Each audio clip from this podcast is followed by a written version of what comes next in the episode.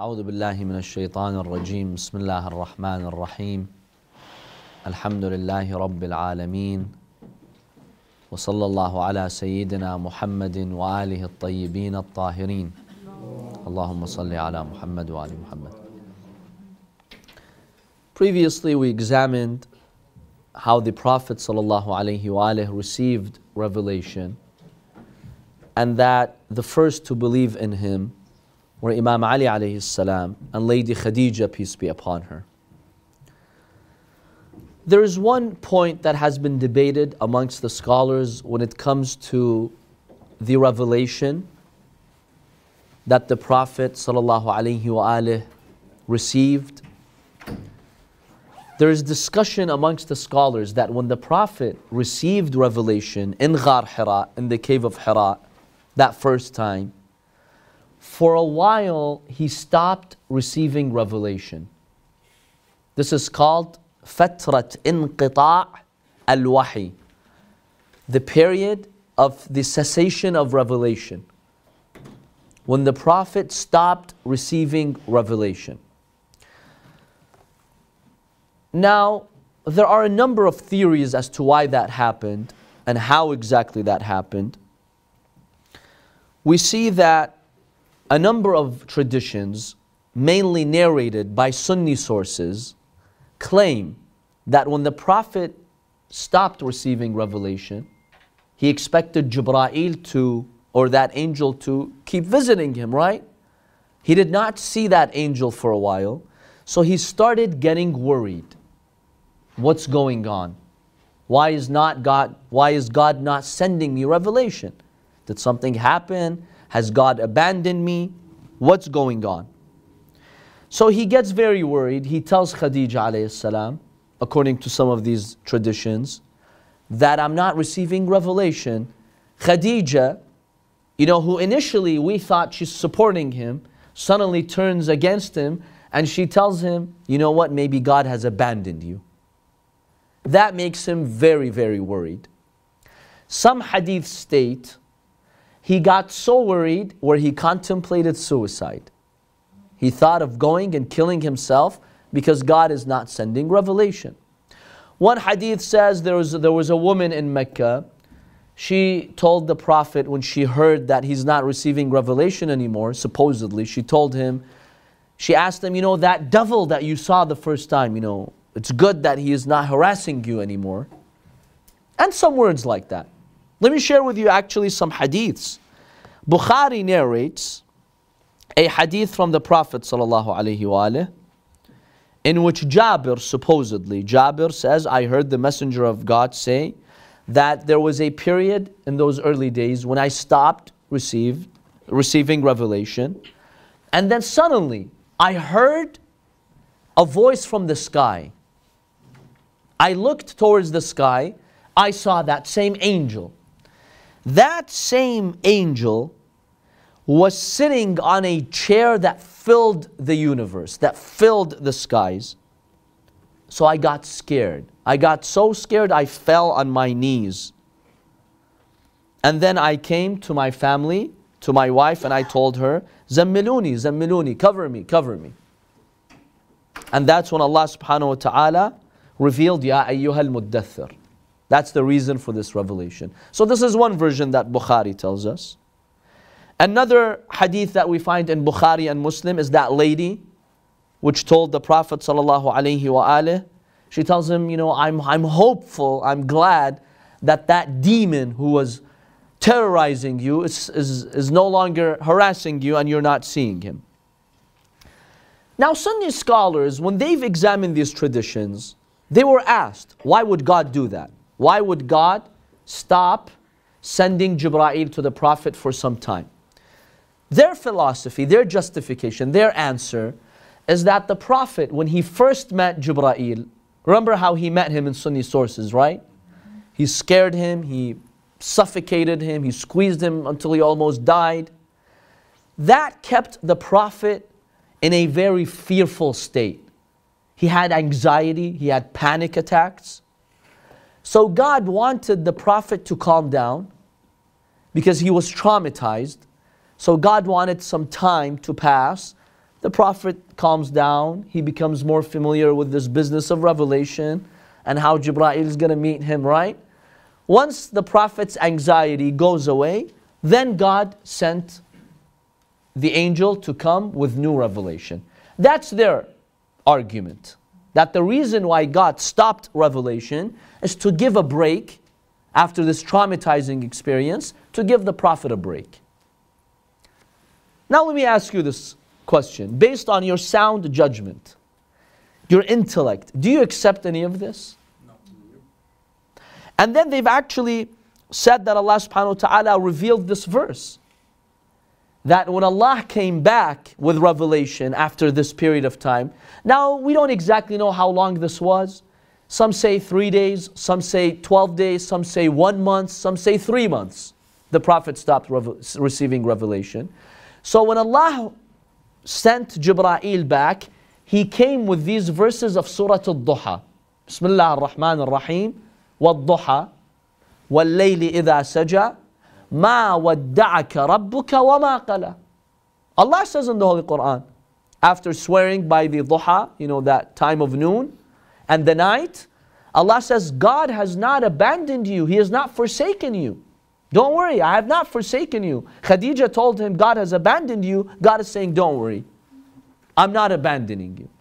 So, this is the common version that we see in, in many Sunni sources. There is one Shia source in Tafsir al Qummi that also claims this from Abil Jarud.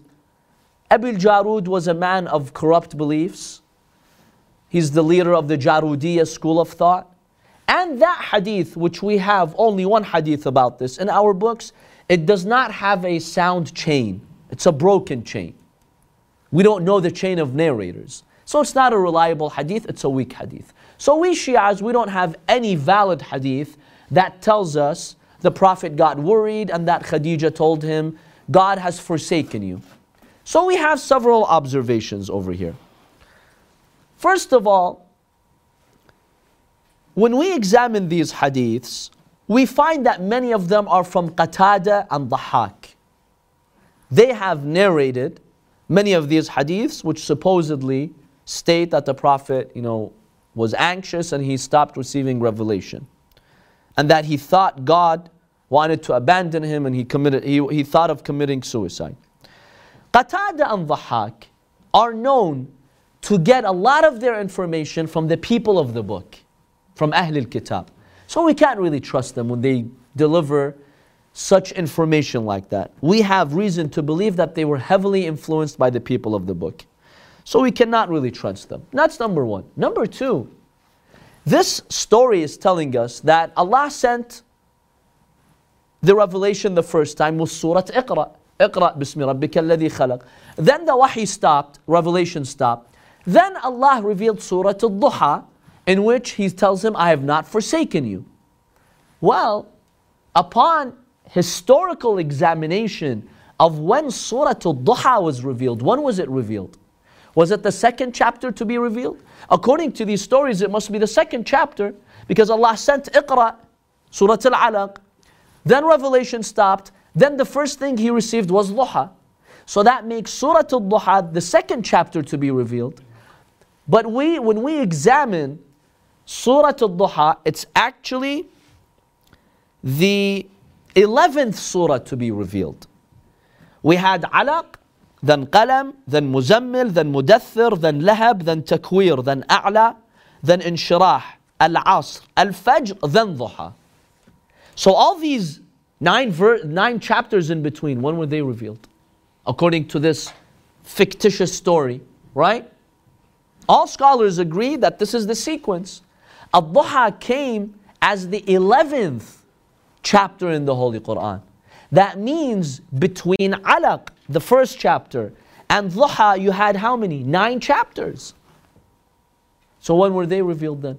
I thought Wahi stopped. So when were how were they revealed?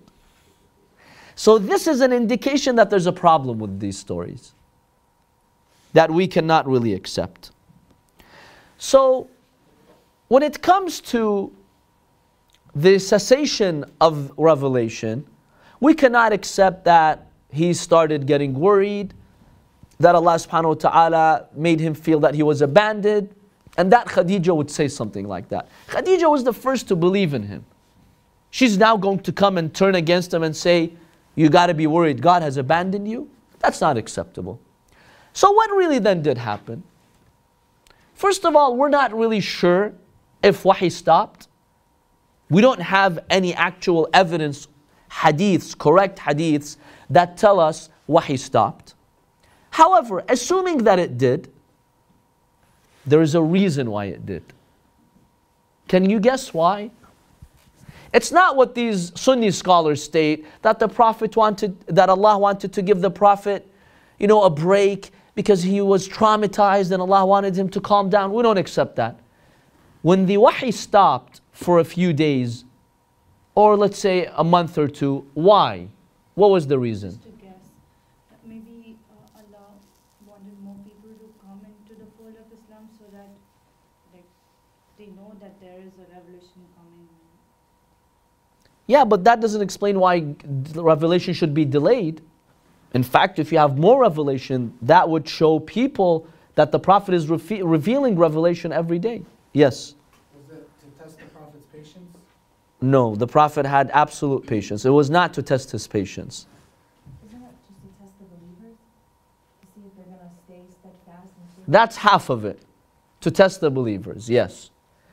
Because when some of those early, early believers were expecting the Prophet to receive revelation every day, when the revelation stopped for a few days, that actually was a way to shake them and test them, to see if they believed. It's like Prophet Musa. It's like Prophet Musa when he was delayed, exactly. Allah extended his trip to test the believers. So That's half of it. how many times this happened, the gap, the delay? So, based on the hadiths that we have, this happened twice during the Prophet's time. 23 years? During the 23 years, twice wahi stopped. This is what we believe the Shia school of thought. Like I said, for the first time, we don't have actual, actual evidence like a Sahih hadith, but there are indications that yes, it did stop. Three So, days? most likely it did. About three days to nine days? We don't exactly know the duration because the hadiths are conflicting. So I can't tell you exactly, but maybe 3 to 12 days, maximum one month. It didn't take that long. But there was a gap, yes. Wahi did stop. So that's half of it, to test the believers. The other half, to prove to the pagans that this was revelation from God. How? Yeah. Otherwise, he can answer right, right away. See, Allah wanted the people to know Muhammad sallallahu alaihi wasallam. He was not bringing these words from himself. And the best proof is that wahi stopped. This showed the people that the Prophet is not speaking from his own. Because in those desperate early days, he needs wahi. He needs constant revelation. But it stopped. This was a powerful way to show the people that God is in charge. He's sending the words. So he stopped them. It wasn't Muhammad. Because if Muhammad was making up those words, why would he stop them? In fact, he would keep coming up with those words. So that was a powerful way to show the pagans that God is sending the revelation. So don't forget, you pagans, this is coming from higher up there, from high above. This is not from the Prophet. That was a great way to notify them of that. So it was not to give the Prophet a break because he was traumatized, because we know he was never traumatized. He was ready for the revelation. It was to show his people that this is revelation from God and that the Prophet does not speak from his own self. If there's revelation, he'll speak. If there isn't, he won't. So, this is discussion on the cessation of revelation, inqita' al wahi. See, Is there any reference to the other schools of thought about involvement of Warqa bin Nawfal in this issue? Because if there wasn't, then that would negate the, the reality that he was really involved in the first place, right? The what they have mentioned in their books is that Waraqa ibn Nawfal died and then the wahi stopped. So the Prophet really didn't have someone to go to and reassure him, right? I've seen in some of their sources, they claim that Waraqa ibn Nawfal, after the first time he assured the Prophet, right? He died right away. And then he died quickly after that. He didn't really stay long. Then Allah stopped the wahi. So the Prophet had no one to go to, according to their version. Yeah, so supposedly, supposedly he died before this happened. In any case, we have several observations. We don't believe that, you know, Khadija did that or that the Prophet got worried or he contemplated suicide. That is all nonsense. That's not something the Prophet would ever consider. And Allah would not do that to His Prophet. And if it really did happen that the wahi stopped, it's to show the people that this is revelation from God. That He's the one who's sending the words, not, not the Prophet making up those words. But we don't believe that he was contemplating the suicide. No, no. We believe that contemplating suicide would actually, you know, make the prophet not eligible to be a prophet if he were to do that. Because when you commit when you contemplate suicide, that means you've lost hope in God's mercy. He was just patient, waiting. He was patient, he was not disturbed, he was not anxious.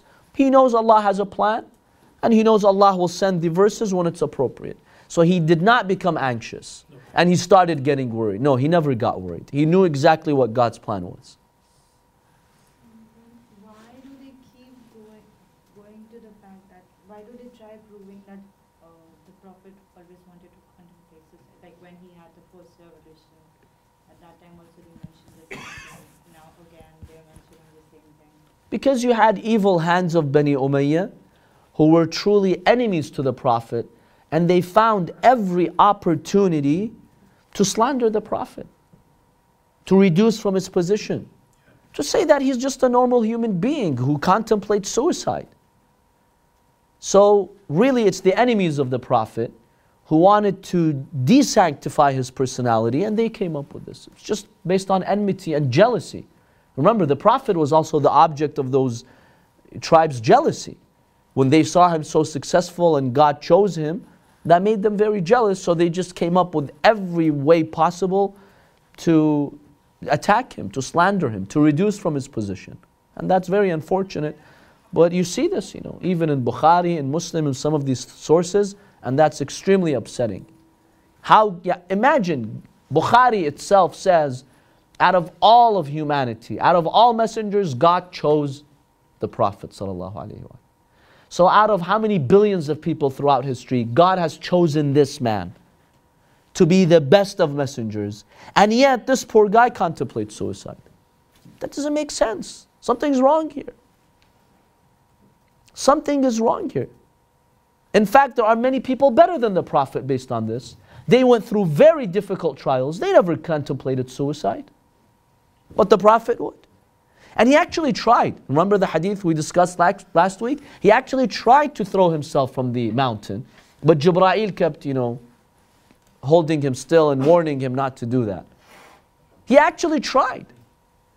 And that tells you he lost hope from God.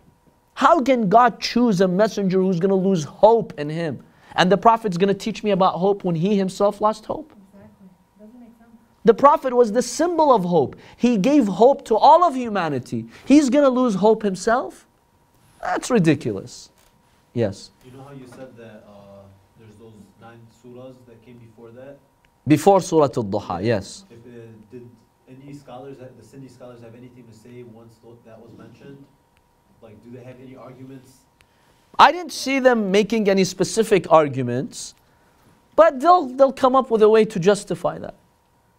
They could either say, you know, we're not sure these nine were revealed. Maybe this hadith that talks about Surah Al-Duha is one of those proofs that Surah Al-Duha was the second chapter. They could come up with that. There's many ways to justify these hadiths. Or they could say this verse was revealed and then God revealed the full chapter. They have many ways They won't admit. they won't, they will not admit.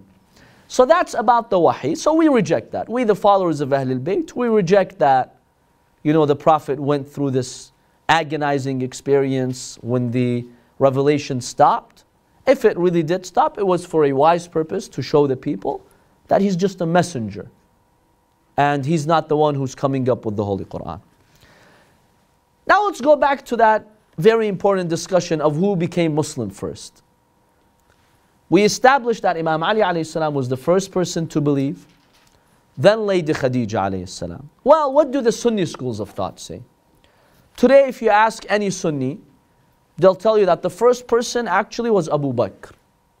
He was the first person to become Muslim. If you tell them about Imam Ali, either they'll reject that Imam Ali was the first, no, no, no, Abu Bakr was the first, or they'll say he was a boy, so it doesn't really count. The first man, mature man, to have embraced Islam was Abu Bakr. Upon historical analysis, was Abu Bakr the first adult, male adult, to become Muslim or not? What do the historical facts tell us? I heard that there's like about thirteen. We'll examine the facts now.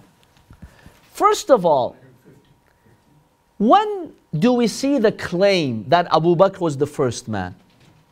During the Prophet's life, did anyone make that claim? No. During his life, when he became the Khalifa, do we see any references to that? No. In fact, on the day of Saqifa, when he was chosen as the Khalifa, some of those supporters tried to mention his virtues. Was this one of the virtues they mentioned? That he was the first to become Muslim? Because if you are going to be chosen as a Khalifa and you were the first person to be a Muslim, that's a big plus for you. That's something definitely that would be mentioned. In Saqifa, if you look at Sunni sources, is that something that was mentioned? No. So we see that in the Prophet's life, there was no reference to that. In his life, there was no reference to that. It was never a virtue for him. Later, when the Umayyads came, suddenly this became a virtue. What does that tell you? Fabricated. Because if that was really the case, you would see earlier sources that would have confirmed that. You know, at Saqifa, we would have heard this virtue. At the time of the Prophet, we, we would have heard some companions saying this, but none of that exists. Even during his lifetime, he never said, I was the first Muslim. So So these hadiths were actually fabricated later. so what were the virtues they mentioned at the time? They would mention some virtues like he's the companion of the cave. He was with the Prophet when he left Mecca, right? He was in the cave. That was a big virtue they mentioned. His age, you know, he's older than Imam Ali, so he's more fitting to be the Khalifa. They mentioned some virtues like that. He's the father in law of the Prophet. So they did mention some virtues. But at Saqifa, this was never one of the virtues. But this is the most important one if it was the case, right? He's the first to be Muslim. So if you want to choose him as the successor, that should be your most important virtue. But we see no trace of this virtue at Saqifa, which is an indication that it was fabricated later. When you talked about the, the companion of the cave, the question most often comes, what happened when Prophet left the Makkah with Abu Bakr and they had a camel and a guide. So when they hid in the cave, what happened to the camel? Where did the camel go? When, when it comes to the incident of the cave, the event of the cave, when we get to that point in the Prophet's life when he migrates, we'll, uh, uh, in detail, we'll examine that, inshallah. We'll examine all of these questions about the cave. So the So let's, so let's delay that till, till that time, inshallah, because, there's, because there are discussions on that. Okay. Yes, brother. Uh, say, like, can you give us a time frame of when the, when this, like, the story started coming out that he was the first, uh, Muslim? So basically, when Muawiyah and the Bani, Bani Umayyah, Muawiyah's time, when he started paying some companions to fabricate hadiths, that's when we see such hadiths starting to surface. Before that, before that, it was not mentioned. Even during the time of you know the Khalifa himself, when he was the Khalifa, he could say whatever he wants. You're the ruler.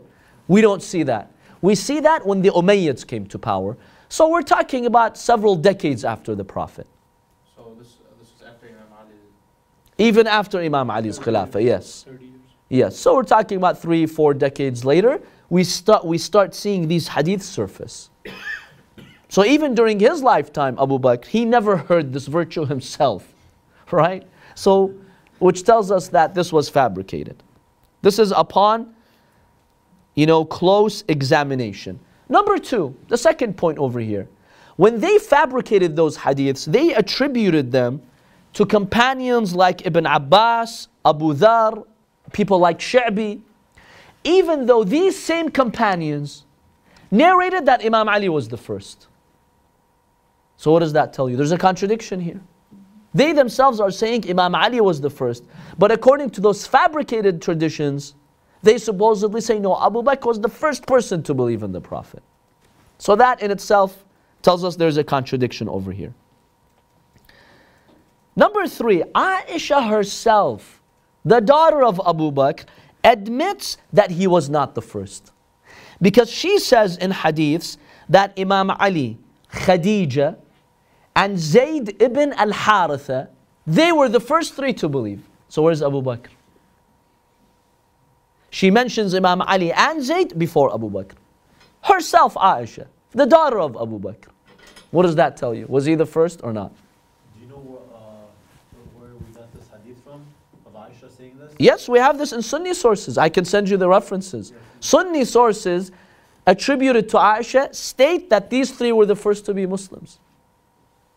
So Aisha herself, he's her father. If that was a virtue, she's definitely going to mention it. She doesn't even mention that. So that, you know, tells us a lot about this claim. So when exactly then did he become Muslim? When we gather the historical clues, the historical clues are very, very different than what many Muslims claim. He actually became Muslim years after revelation. Some clues say three or four years, but some more authentic clues say seven years. Seven years after the Prophet received revelation, then Abu Bakr became Muslim. So let's examine some of these clues. Number one, Sunnis claim that the reason why Abu Bakr became Muslim in that story is that the Prophet ﷺ went to the ascension, the Mi'raj. After he came back from the journey of the ascension, Quraysh started attacking the Prophet. Oh, this liar, he claims he went into the heavens riding on a flying unicorn. They started attacking the Prophet, mocking him. Abu Bakr came and he said, No, the Prophet is speaking the truth. Supposedly, according to this hadith. The Prophet told him, You are the Siddiq. You are the truthful one who believes in truth. That's the meaning of Siddiq, the excessive one who believes in truth. When Abu Bakr was told that by the Prophet, he became very happy, he became a, uh, a Muslim. Sunnis have narrated this hadith, and that's how Abu Bakr supposedly got the title Siddiq. Okay, let's say, let's tell our Sunni brothers, fine, let's accept this hadith for the sake of argument. When did the Mi'raj happen? The ascension. After the migration. Medina. No, no, no, it was before, it was in Mecca. Seven to eight years. The earliest sources say three to four years after revelation. Many say five or six or seven years. So it was definitely not before three years. And if they're claiming that he became Muslim after Mi'raj, that means what? It was three, at least three years later, three to seven years later. So this in itself is proof, an argument that we can use to say he was not the first. And there were many Muslims in those early three years who actually became Muslim. Many people. But Sayyid, is it possible like the Sunni scholars don't go into depth with every hadith? You know, is it possible like, nobody thought of your of your of how you examined it right now? Like analyze. Sometimes they do, sister, but that's their belief. That's the core of their school of thought. They'll come up with justifications. You know, if you really corner them, like, okay, fine, this hadith that talks about the Mi'raj, okay, the narrator made a mistake. They'll find a way out because this is a core belief that they have.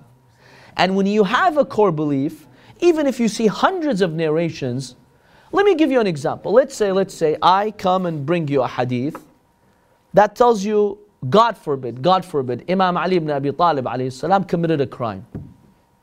And I sit and I show you the hadith with the chain. Will you accept or no? You're not going to accept because you are firm in your belief that Imam Ali is an Imam chosen by God. So all these hadith, throw them against the wall. I don't care about these hadiths. I'm just a theoretical example. Same with them.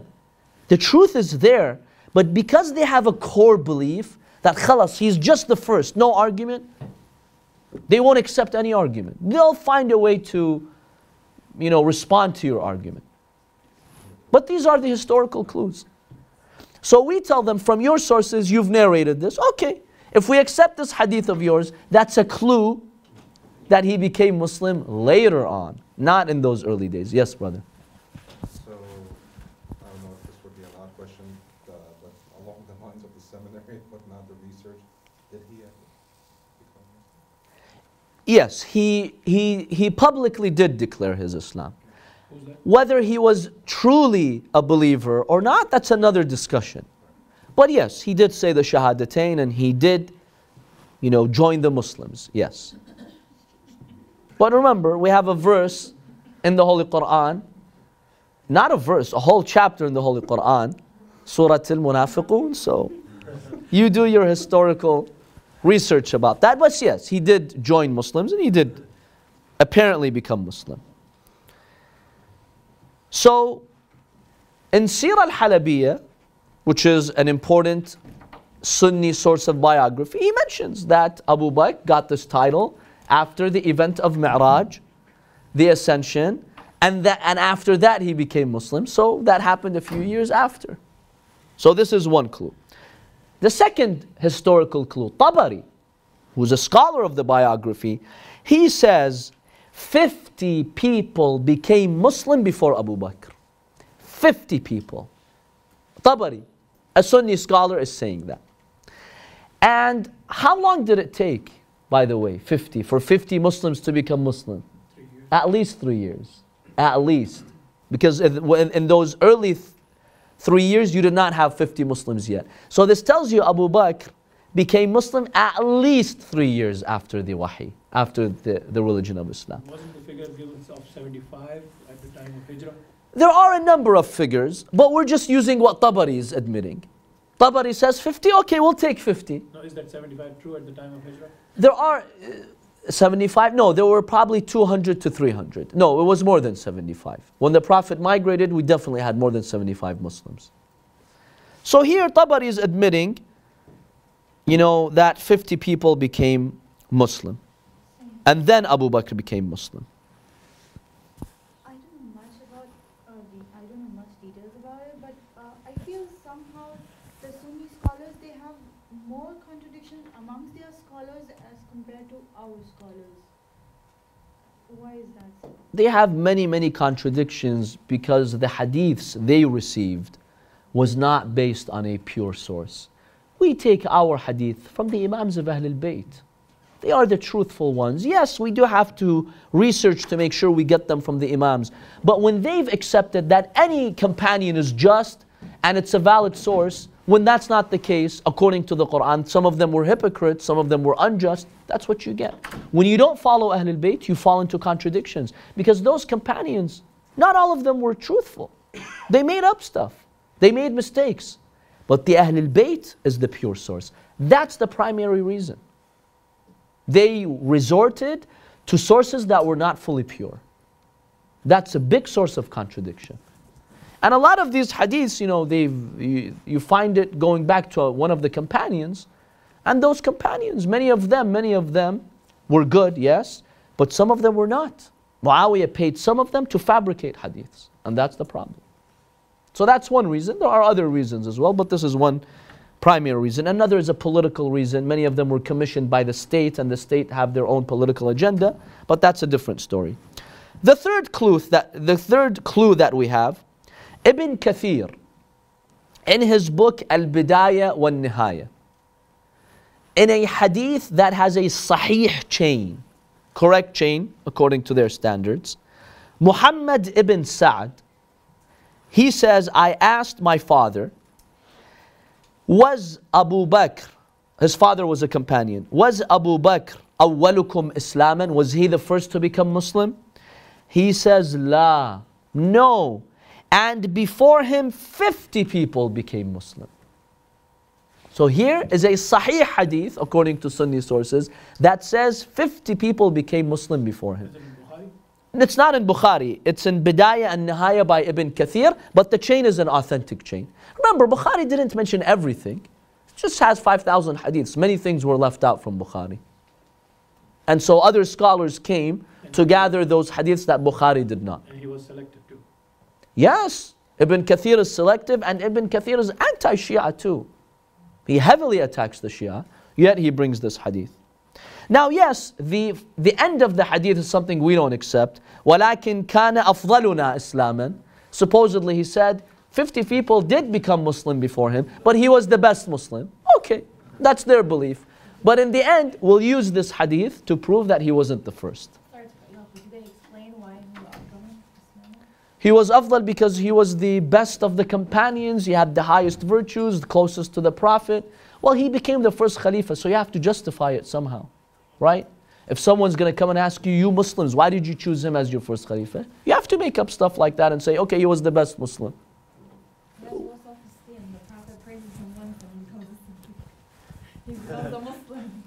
So, this is one proof that we have over here. Another proof that not only Shias narrated, Imam Ali alayhi salam, in a number of hadiths, authentic hadiths, for example, Ibn Jarir, in his book Tarikh, in the second volume, page 60, he mentions this. Ali ibn Abi Talib alayhi salam, he says, Amantu qabla nas bi sab'i sinin. Incorrect hadiths that Sunnis can't deny.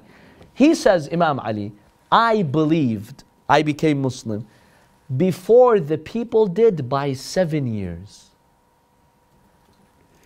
When would Imam Ali say this? Now the Imam is not making, not bringing any names, right? He's hinting. What does Imam Ali mean when he says, I believed before people did by seven years?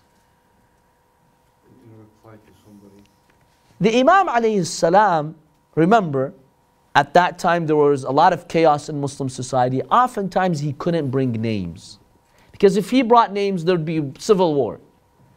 So the Imams, when they would talk about who's the Khalifa, who's the rightful Caliph, who represents the Prophet, Imam Ali salam would say, I believed before they did by seven years. What does that say? What does that indicate? What is he hinting? That he should be the first? Abu Bakr. No. Of course he should be the first, but what else is he hinting? That they became Muslim seven years later. And who's they? The caliphs. He's referring to the caliphs, right? The caliphs. That's what he's referring to. Even though he's not specifically specifically mentioning, but the context of the speech and these hadiths indicates that he's talking about those companions. Yes, brother. Uh, which sermon is this mentioned? We have many hadiths. We, I can send you the reference. But the point is, the Sunnis have also mentioned it, and I gave you the reference for the Sunnis. We have in our hadiths many times in which he said that. Sallaytu qabla nas sinin. I prayed before people by seven years. I believed before people did by seven years. And what he means by people, because we know some people did believe in those early years. So he doesn't mean everybody. When he says people, he's, he means specific people. And it's known by the context of his words what he's referring to. When you gather all of that, all of that, it gives you certainty that he was not the first. So who was the first? Who were the first people to believe in? The first nine or ten. So Imam Ali alayhi salam, Lady Khadija, that's a given. Then who? Zayd ibn Haritha, Khalid ibn Sa'id ibn al-As, Abu Dhar al-Ghifari, he was amongst the very, very early ones, probably the fourth or the fifth Muslim to join the Prophet. Sa'ad ibn Abi Waqqas, Ammar ibn Abasa. Yasir came a little bit later on. We're talking about the very first few days. Ammar ibn Abasa, Utbah ibn Ghazwan, Ja'far, the brother of Imam Ali, the son of Abu Talib, Bilal al-Habashi, he was amongst the early ones.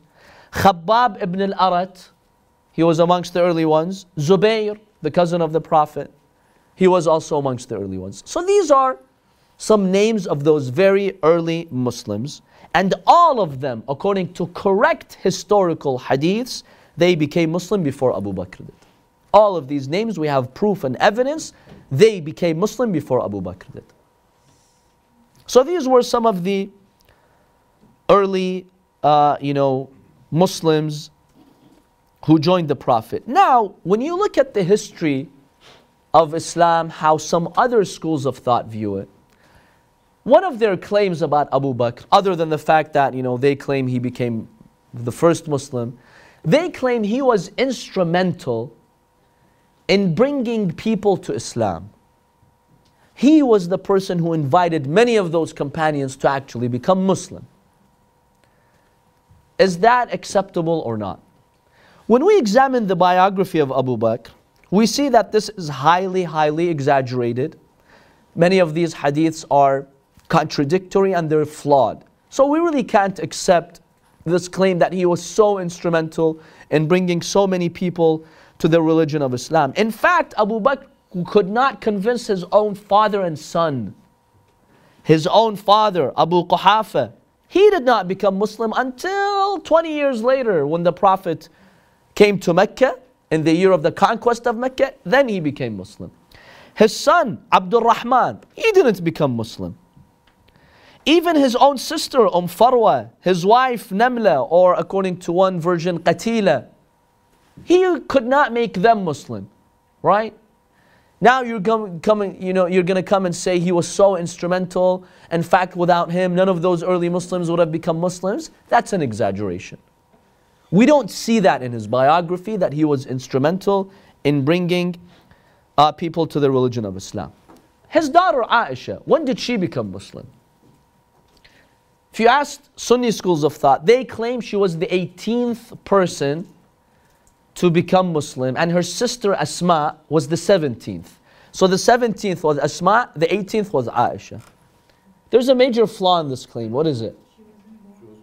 According to Sunni belief, she wasn't even born at this time. Because the Prophet supposedly did the marriage contract with her when she was how old? No, no, no. They're even worse than that. Not nine, six. She was six when he did the marriage contract. The marriage was consummated when she was nine.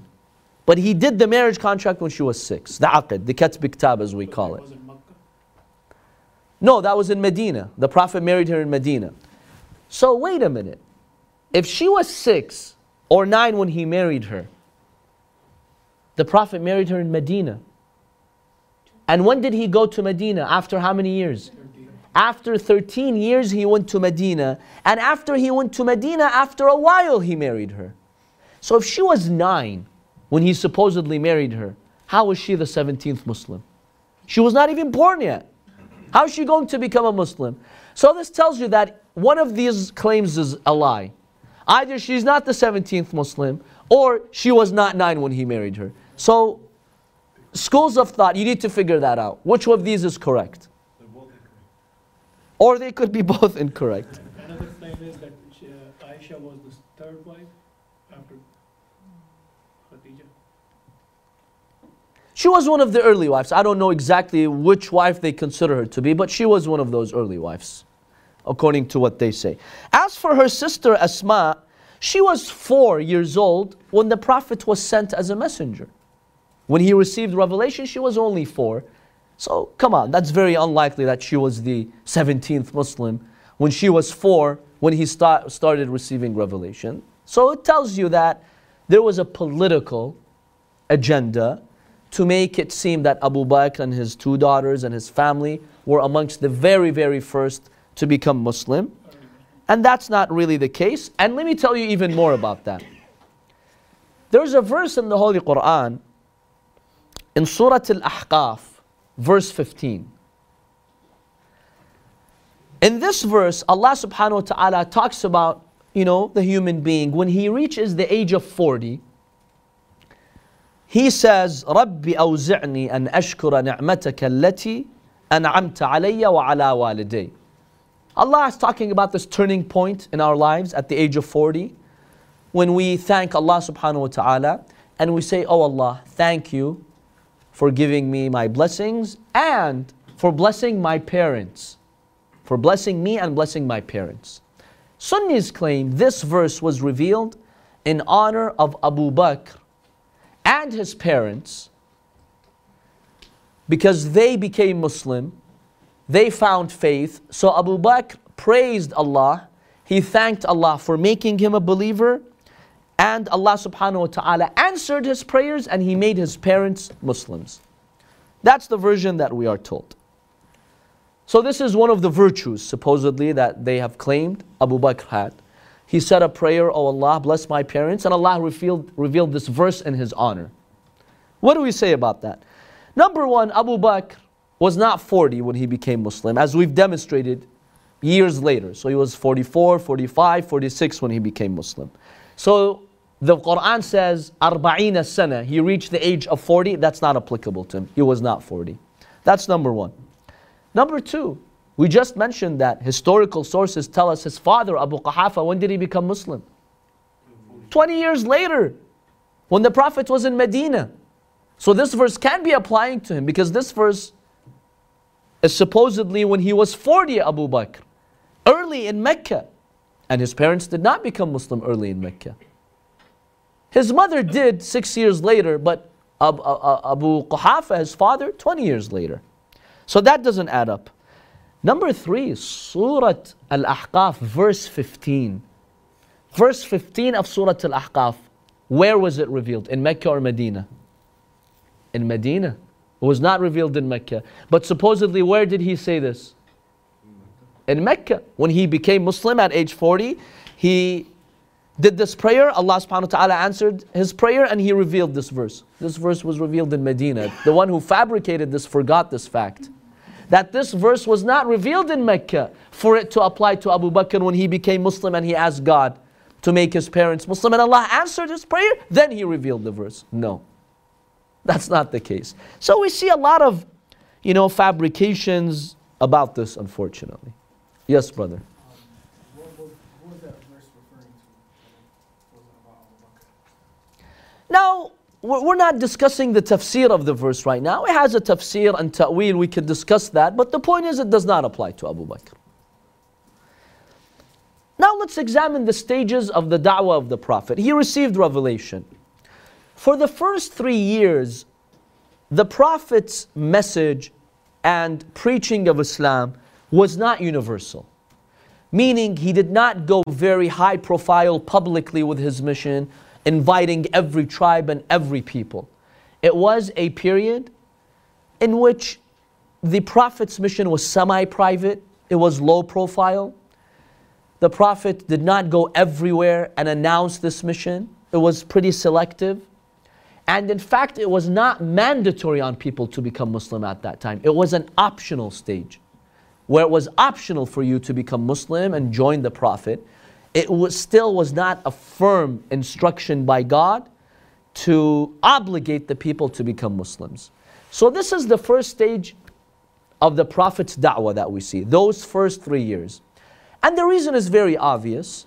Allah subhanahu wa ta'ala wanted the religion of Islam to come in stages to prepare those early Muslims to avoid clashes with Quraysh. Because if you go very public with this and you start, you know, universally attracting people, then obviously Quraysh would start persecuting the Muslims, killing the Muslims, killing the Prophet, and that was too soon.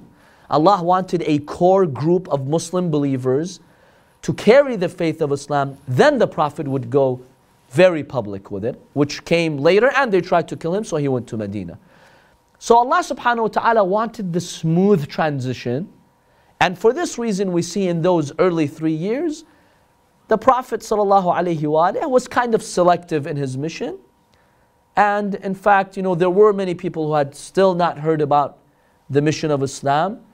It was not a public declaration yet. That came, that came later on any, any fighting at that time would have uprooted the Muslims, and Allah subhanahu wa ta'ala wanted to protect the Muslims.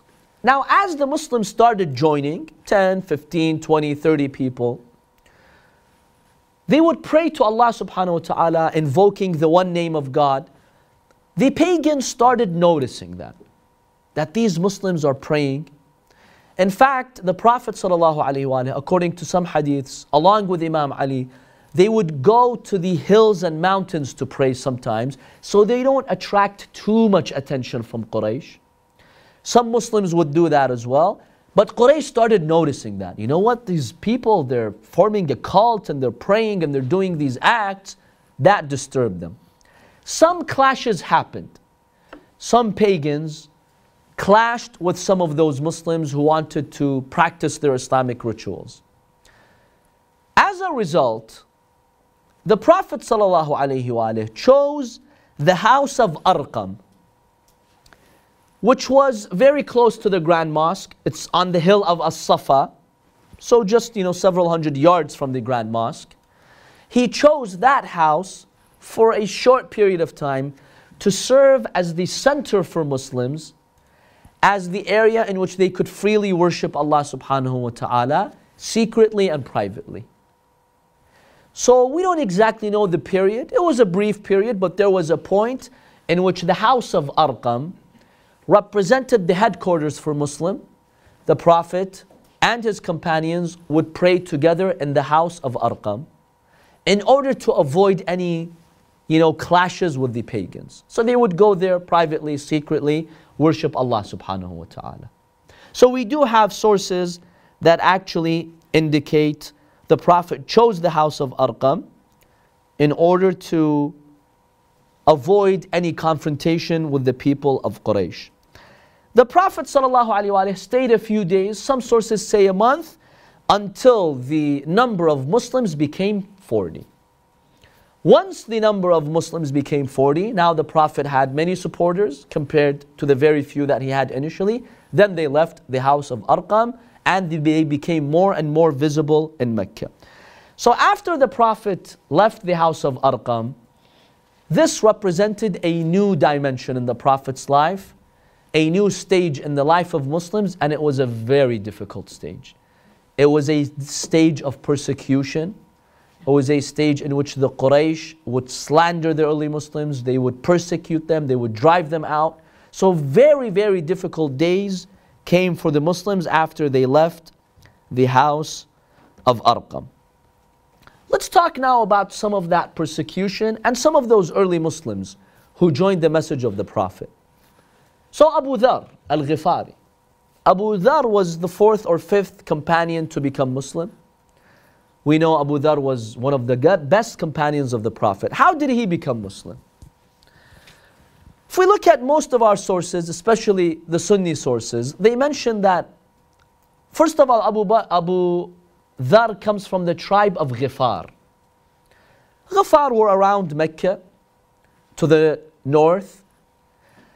And some members of the Ghifar tribe were known to be looters of caravans. So if a caravan would be passing by, they'd attack the caravan, loot their goods, and then let them go. So Abu Dhar came, came from a tribe like that, which tells you in his youth, you know, he had a bad start probably. He came from a, such a tribe. There are some sources that indicate he used to do that himself. He used to attack these caravans and loot them. He hears, he hears that Muhammad sallallahu has brought a new religion. He tells his brother, Go and see this you know, person who's claiming to be a prophet. Tell me about him. I want to know more about him. His brother goes, he meets the prophet, he comes back to Abu Dhar and he tells him what he saw. He still wasn't satisfied, Abu Dhar. He wanted to personally meet the prophet and see him. So Abu Dhar comes to Mecca. He doesn't have any place to go, no house. So he stays in Masjid al-Haram. Imam Ali alayhi salam, according to these sources, notices Abu Dhar is a stranger. He's sleeping in the Grand Mosque. So he approaches him and he tells him, I find that you're a stranger. Can I host you? He says yes. So Imam Ali ibn Abi Talib, for three days, he hosts him without asking him any question. Why are you here? What's your mission? What do you want? He doesn't ask him anything. At the end of the third day, Abu Dhar asks Imam Ali, he tells him, I've heard about this man called Muhammad and he's claiming things. I'd like to meet him and hear his message. I might believe in him. Can you take me to him? Remember, in this early period, Islam was still, you know, um, being delivered privately, secretly.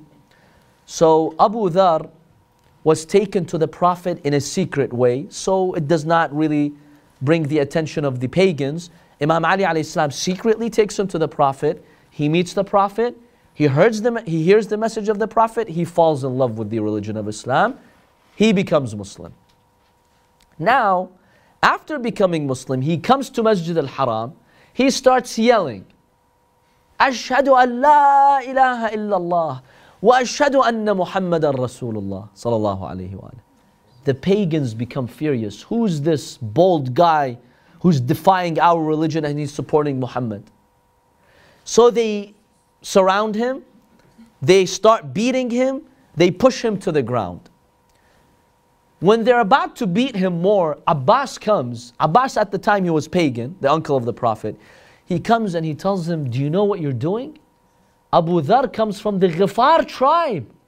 In Mecca, if you hear Ghifar, you start shaking. We, the Meccans, we need to travel north to Syria for our business transactions, right? For trading. And Ghifar is in our way. If they hear what you did to Abu Dhar, imagine what they're going to do to us. So they let him go out of fear. The next day he comes, in Masjid al Haram, he does the same thing. They're about to beat him again when Abbas comes and he saves him. So it seems Abu Dhar early on, he had this tendency to be outspoken when it comes to the truth. And we see that very visible during the times of those caliphs, especially Uthman, when he would speak the truth. And Uthman had him exiled and he died while being exiled. So Abu Dhar was one of those very, very early Muslims who was pegged in his faith and he was full of love for the Prophet Imam Ali and for the religion of Islam. Now we have a Shia hadith in our sources, and when you look at the chain of the hadith, it's actually an authentic hadith.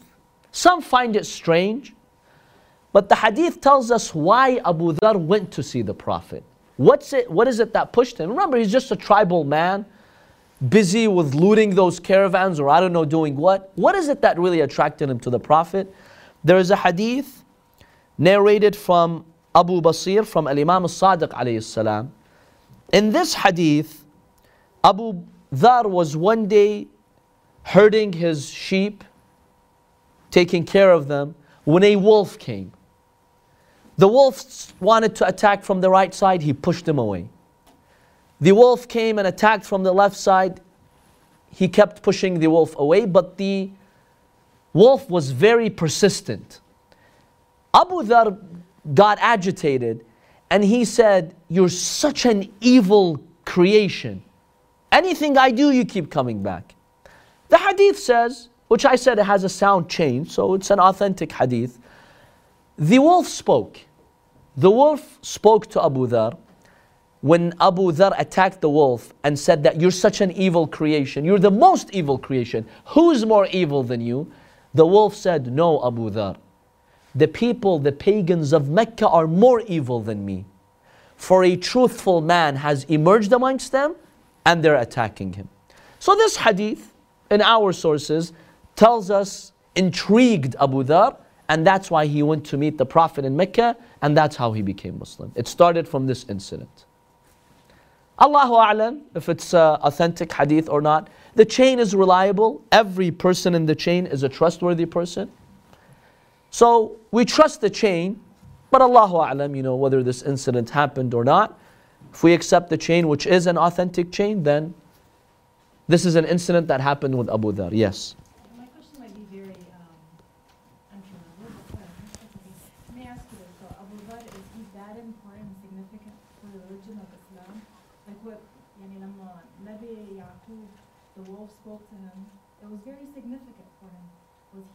Abu Dhar was extremely significant and one of the best companions of the Prophet. And the reason why, not only during the life of the Prophet, we have many stories during the life of the Prophet, he was instrumental after the Prophet. He exposed the hypocrites and he was one of those companions who firmly hold, held on to Imam Ali and Ahlul Bayt and he exposed the caliphs. So he played a very important role in saving the pure Islam. So, yes, he was one of the most important companions. In any case, we have this hadith in our sources. So that's Abu Dhar. He's one of the first and early Muslims. Let's quickly mention two others before we end. The second one is Bilal al Habashi, who came from Abyssinia. He was an Abyssinian Ethiopian slave. Bilal was one of the greatest companions. He was owned by Umayyah ibn Khalaf. Umayyah was a man, a Meccan man. He owned Bilal. Bilal, he was a slave. He heard the message of the Prophet. He heard the Prophet is speaking about freedom. He's talking about worshiping God, about moral values. He fell in love with the Prophet's message. So he became Muslim. His master, Umayyah, found out that he became Muslim. He told him, You, my slave, without my permission, you go, went and believed in Muhammad? How dare you do something like that? I want you right now to disbelieve in the one God and to disbelieve in Muhammad. He refused. He would say, Ahadun Ahad. Only one God. Only one God. What did he have? What, how did he punish him? He would have him dragged to the hot desert. They would strip him from his clothes so that his back would be on the ground, on the hot ground. For those of you who have gone to Mecca, you know how hot it gets. The hot ground, they would put him there, and then they would bring huge boulders of rocks and put it on his chest. And they would beat him and whip him, and they would tell him, Stop believing in Muhammad. He would say, Ahadun Ahad. There's only one God. They would have kids drag him in the streets and make fun of him. But he never stopped. Imam Ali ibn Abi Talib salam praised Bilal for this. He was truly one of those great companions of the Prophet. Now we are told by other schools of thought that Abu Bakr came, he saved him, and he bought him. We dispute that. We believe according to authentic sources, because all those hadiths they're contradictory anyway without getting into their details why they're contradictory, we believe the Prophet sent some companions, Abu Bakr, if we accept that he was Muslim at the time, or he was acting maybe on behalf of the Prophet as a messenger, because sometimes the Prophet would send some people who were not actively fighting him to do something for him. So we either dispute the fact that he was involved in buying Bilal, from his master, or we believe he was sent by the Prophet with another companion who bought Bilal from his master on behalf of the Prophet. He gave them the money. So he was just acting as an intermediary. In any case, the Sunni history tells us that Abu Bakr bought him, purchased him, he freed him, then, you know, he came and he joined the Prophet. So Bilal was one of those great companions, and then we all know that the Prophet assigned him to be the mu'adhin, the one who calls uh, to the adhan and to the prayer. That's one. And the last one, Khabbab ibn al-Arat. Khabbab ibn al-Arat is a very interesting personality.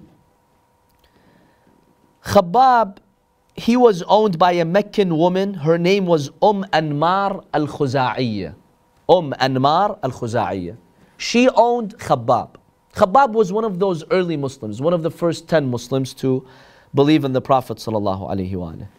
He hears the message of the Prophet, he becomes Muslim. She finds out, she becomes furious. What does she do? She takes out iron rods, heats them in the flames till it became red hot. Then she would iron his body. She'd strip him from his clothes, she would iron his body to the point where he would lose consciousness out of the pain and suffering. She would tell him, Stop believing in Muhammad. He'd refuse. And every time she would iron him. Look at the iman of those early Muslims. You know, sometimes we go through a difficulty, we lose hope, we lose faith. What we go through is not an inch of what those early Muslims went through. Imagine what this poor slave had to go through just because he believed and the Messenger of Allah. One hadith, a very interesting hadith, tells us he came to the Prophet, he complained to the Prophet. He told him, Ya Rasulullah, you see what's happening to me. I want a prayer from you. So the, the, the Prophet sallallahu tells him, Allahumma ansur khabbaban. Oh Allah, support Khabbab. What happened is, his owner, that Meccan woman who owned him, Umm Anmar, she developed a severe headache such that she used to bark like a dog. That's what the sources tell us. That's how she would bark. And the pain was so severe, the only thing that would kind of soothe her is to have an iron rod, which is hot, go over and iron her head. That's the only thing that would stop her from that. So she came to her own slave, which she took an iron rod and she would iron his body and his head and put it on his head. She told him, Take this iron and put it on my head. That's how Allah sought the revenge. So he would take the iron rod and put it on her head from her own request, at her own request, just so that it makes her stop barking from that severe headache and severe migraine. Khabbab was truly a great companion. He moved to Kufa when Imam Ali ibn Abi Talib moved to Kufa. When he passed away, Imam Ali ibn Abi Talib prayed on him. He did the salah on his janazah and he did a dua for Khabbab. He says, Oh Allah, Khabbab was one of those mujahideen, one of those people who truly struggled in your way. Oh Allah, have mercy on him. So these are some of the very, very early Muslims who really sacrificed in the way of Allah subhanahu wa ta'ala. وصلى الله على محمد وآله الطيبين الطاهرين. اللهم صل على